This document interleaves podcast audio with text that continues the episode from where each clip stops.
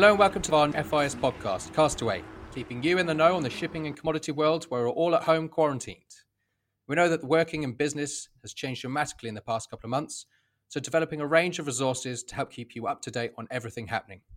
If you'd like to find out more, you can visit our website, www.freightinvestorservices.com, or follow us on Twitter and LinkedIn. FIS is fully functional. Every broker, every office, and every team is ready to help you with pricing, research, and operational assistance. Hello again, and welcome to Castaway, FIS's podcast to keep you in the light in these dark times. Uh, again, we have returning Alex, our MD of Strategy, Kerry, our Head of Business Development, and Tom, all the way from Singapore again, our Director of Asia. Thank you guys for joining again. Good morning. Where's three Um, Kerry, you wanted to start with a, a reiteration of the news we had last week. Yeah, just reminding everyone we are launching the FIS Live app this is a real time pricing app. It also includes historic price charting, uh, live news feeds across all our products, live commentary from our brokers and our analysts. And this is available uh, for a three month free trial to all of our customers. All the information is available on our website. Just click on the FIS Live tab at the top of the website. Cool. Thank you very much. So, to mix it up this week, instead of going into a general discussion about the macro situation, what we're seeing around the world, I have asked people to bring to the table uh, a news story which they have, uh, for some reason, picked up on. And if let's start with uh, Alex, if we started with your news story, yours is about holidays and airlines. Well, I think there was more news this morning about TUI uh, looking to make people redundant. BA and Virgin have obviously been in the headlines quite a bit, and even Avianca in Colombia, um, I think, has gone bankrupt actually in the last few days. So it seems as though that industry is under extreme pressure.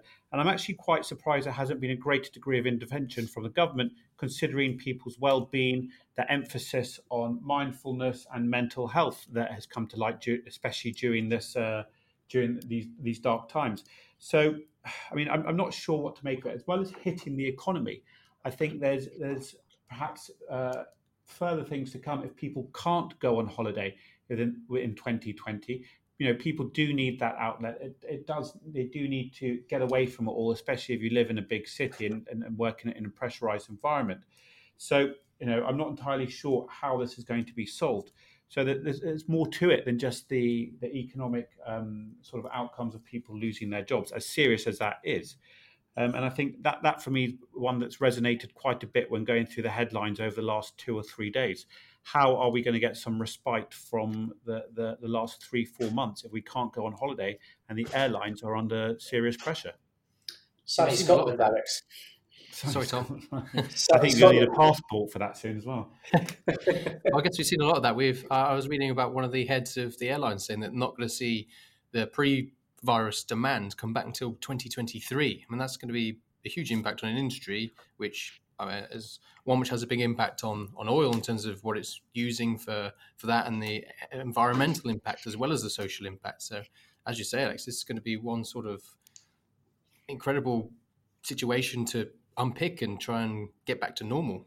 Yeah, and when it does come back eventually, one thing that'll be interesting is that uh, there will probably be less access to it. A lot of these budget airlines are going to be the first ones to fold. Uh, you know, we may be for a while back to the uh, the old days, if you will, of uh, of national flag carriers being just about the only ones out there transporting people, and prices reflective of that. Well, TUI TUI with their uh, statement today about trying to cut thirty percent of costs and the job losses, etc., have said they are going to reinvent the holiday. So let's wait and see what they're going to do wait with bated breath. sitting in your front room, your slippers on, with a big TV, picture of a beach. Uh, there we are.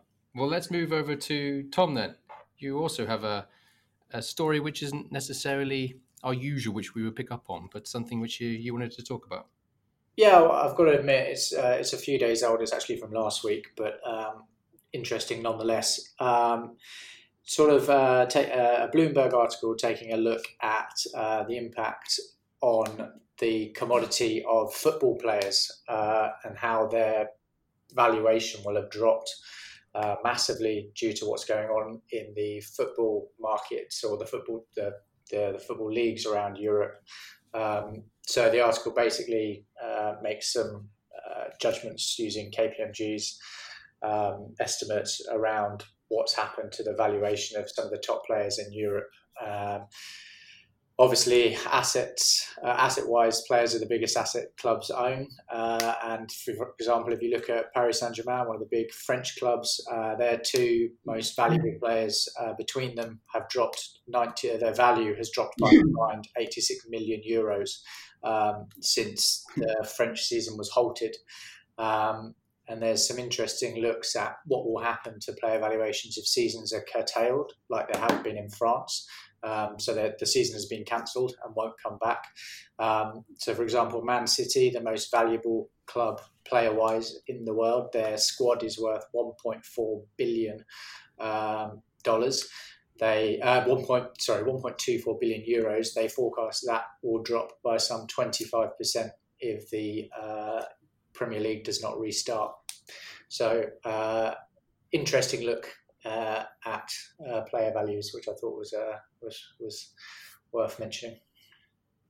Perhaps it's a new market the FIS is going to launch next. We, have done air freight, now we're moving on to player derivatives. You can get your swaps on different different types of player, and uh, I'm sure team you'll be interested in clearing that. but Kerry, well, we'll move on to your news story. You've been looking at US uh, beverages.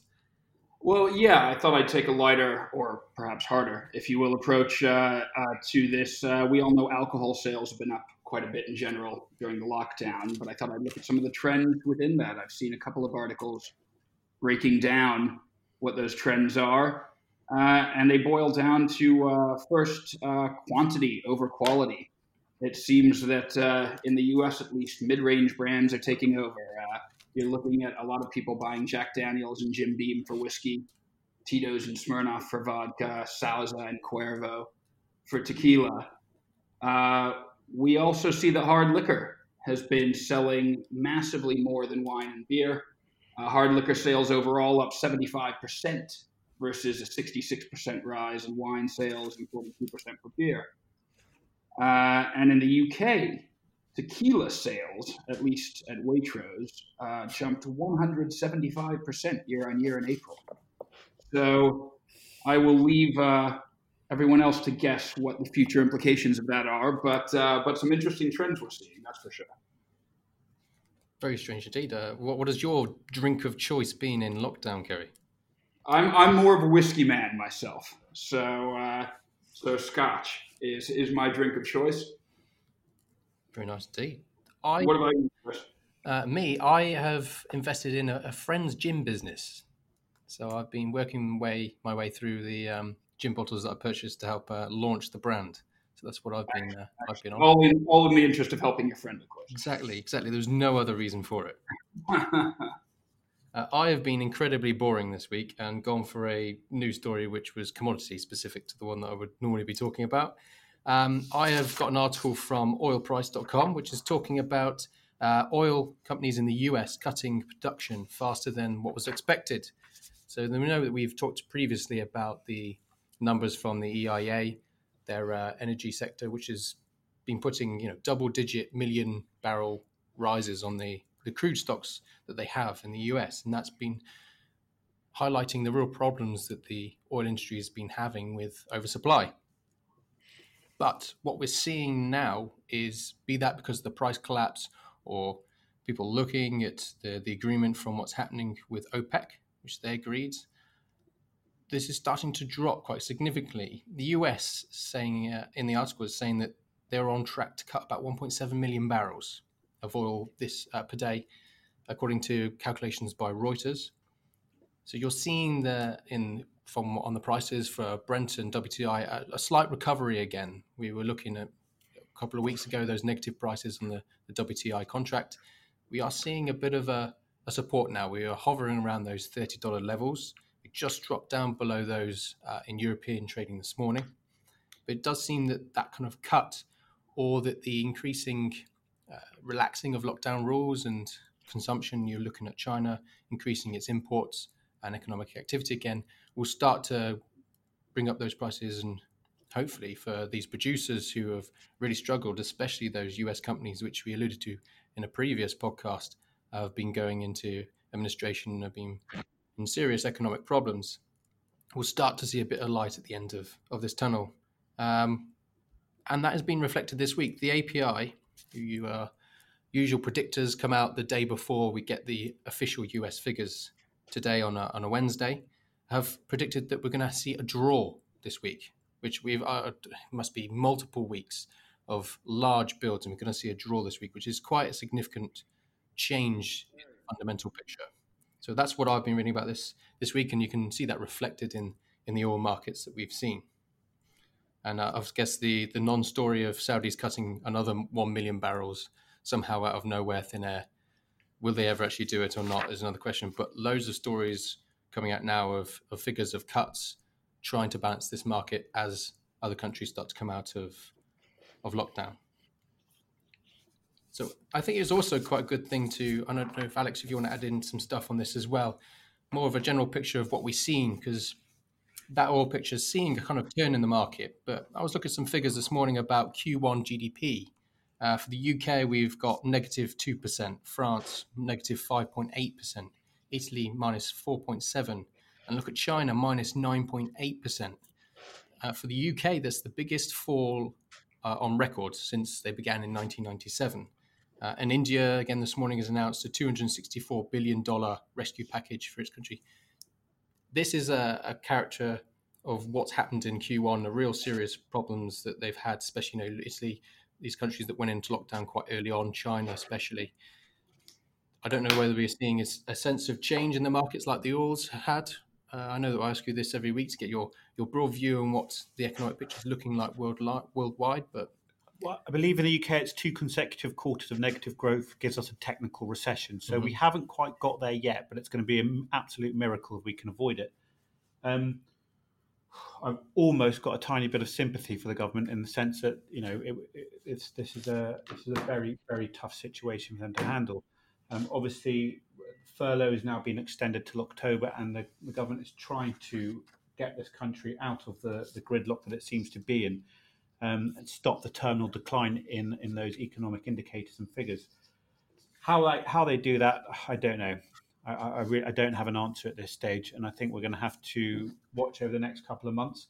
I think we do ent- enter that technical recession, um, and then the challenge is to emerge from that uh, as scar free as possible as a society as well as an economy. So, what are we moving to? Sorry, Tom, carry on. I was just going to say, I think from a UK perspective, um, the UK only went into lockdown the last week, or the last two weeks maybe of March.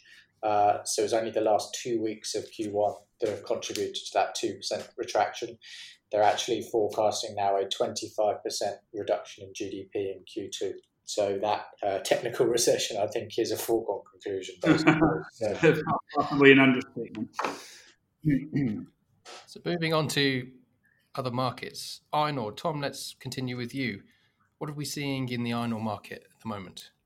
Um, iron ore wise, it's um, continues to to march uh, upwards. Really, um, the the sixty two percent contract, the the liquid contract uh, that that trades on SGX uh, is up six dollars from last week uh, at around just over ninety bucks a ton now, um, and um, it's largely driven um, by the supply disruptions that we've talked about um, in other podcasts. So those have been maybe bigger than people had anticipated. Brazil and Australia, which are the two biggest exporters of uh, ore into China, have seen a drop of uh, nearly 3 million uh, tons uh, week on week.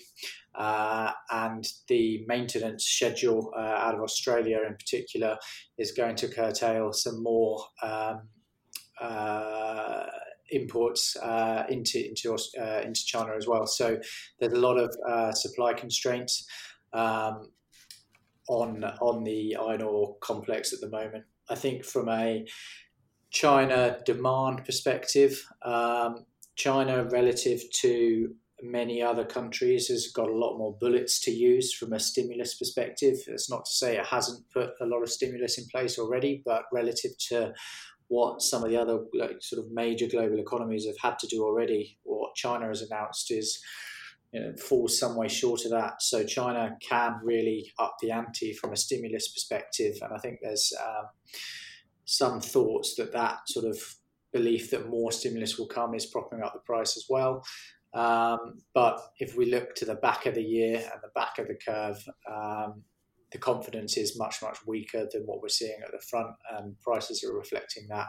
Um, so it's it's a continuation of, of the themes that we've seen before. The price just keeps on going north, much to everyone's disbelief, really. But it's it's sort of it's it's driven primarily by supply constraints that are sort of, but not not by demand. Yeah, it's a funny kind of mirror image of what's happened in the oil markets, where you had all that problem with the virus outbreak happening, and mm. everyone on oil just ran away, screaming, and then iron ore has been the one that's been resolute all the way through, and then towards the end of the year, it's the one that's looking the weakest, rather than hopeful that things will get better. It's a very odd picture, but it's having a huge impact on the dry FFA market, isn't it, Kerry? Absolutely, absolutely. The Cape size market is collapsing. No other word for it. The, the spot 5 TC average fell 53% last week uh, to $2,893 as of uh, when we're recording this podcast. Uh, this is related to what Tom just mentioned. Uh, Vale's sharp decrease in exports uh, starting the week of the 4th of May uh, really uh, sent the prices tumbling uh, and and saw a buildup of ships uh, heading towards Brazil. Uh, Vale actually now says that they are covered for May and they're bidding only six and a half dollars for the June C3. That is the Brazil China route. Even taking into account the incredibly low fuel prices right now, that is equivalent of zero dollars on TC. Um, and so, you know, there, there's really not much positive to say about this market in the very short term, except that perhaps rates are falling so swiftly and so low that this will start to take shift back on the market. Uh, that some owners may simply drop anchor and and once again refuse to uh, refuse to move for a little while to uh, to try and help prices stabilize. Um, one other thing to note that we've seen at FIS is this huge C3 volatility has increased the trading on the C3 voyage route futures contract quite a bit. Uh, last year it traded almost nothing, but this year uh, it's increased uh, actually 3,000% up year on year in terms of volumes. That's coming from a very low base, but uh, you know it's now making up over 1% of the volumes of the 5TC average, and we're seeing a lot more interest in it as that C3 swings around uh, in such an extreme way. Uh, the Panamax is doing slightly better. Uh, you know, the the Cape sentiment has been driving it down the last few days, but the grains uh, had been holding it up a little bit earlier in the week, and there's still some hope uh, that uh, that that that might save the Panamaxes from quite the same fate that we're seeing on the Capes right now. And I know that Alex was his news story was on on the the airlines and the problems that they've been seeing, but we're still seeing quite a high premium on uh, the air freight rates, aren't we? We are. We are. Um, the China to Europe route, which, as we've discussed many times, is, is driven largely by PPE supplies, uh, plateaued at around a 240% price premium to the average. Uh, China to US continues to climb, actually. Uh, you know, another signal, unfortunately, that it, it, does not look like the situation in the U.S. is yet under control. Um, again, this will be driven nearly in, in, its entirety by medical supplies and PPE gear um, coming out of China. Uh, airlines have been forecasting that the price will be held up into June, but we are now expecting that capacity could almost double from the current levels by the end of Q2. So that's something to keep in mind and and it puts even that June forecast into into some jeopardy. Um, the other thing is that we've seen a massive interest in index linked agreements and floating price contracts now, uh, exploding in the past couple of weeks with customers scrambling to try and, and sign up to these floating price contracts to fix capacity later in the year, uh, given the extreme volatility we've seen in the first few months of the year. Just picking up on that east west movement that you are talking about on the air freight, something that's similar uh, in the oil markets or in the gas oil markets that we've seen of note to pick up on is what's happened in the gas oil east west. So the gas oil east west is difference between Singapore gas oil and European gas oil, 10 ppm, and that has almost gone into positive territory. So we've had a situation normally where Singapore prices are priced at a significant premium to, to European gas oil prices.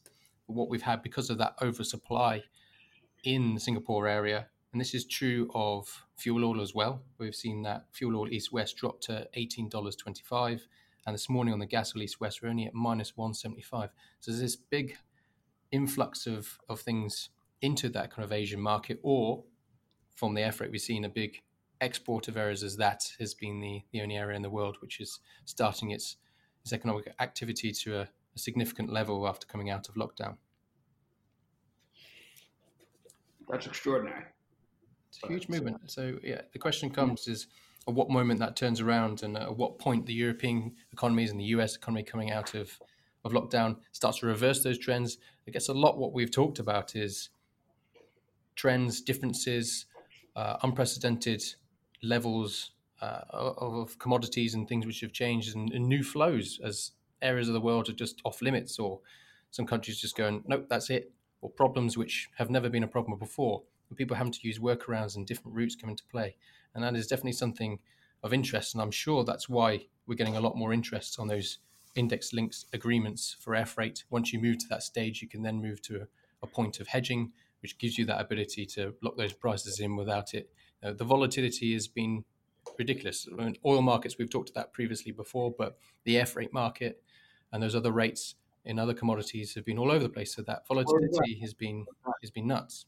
I, and what we're seeing on air freight is perhaps analogous to the to the situation that we saw a decade ago um, on iron ore when you know the financial crisis caused such extreme volatility on the iron ore price that uh, that uh, it ended up breaking the contract system. Uh, and as the market moved to these floating price supply contracts, uh, the need for hedging emerged and the futures market emerged. So, quite an interesting time.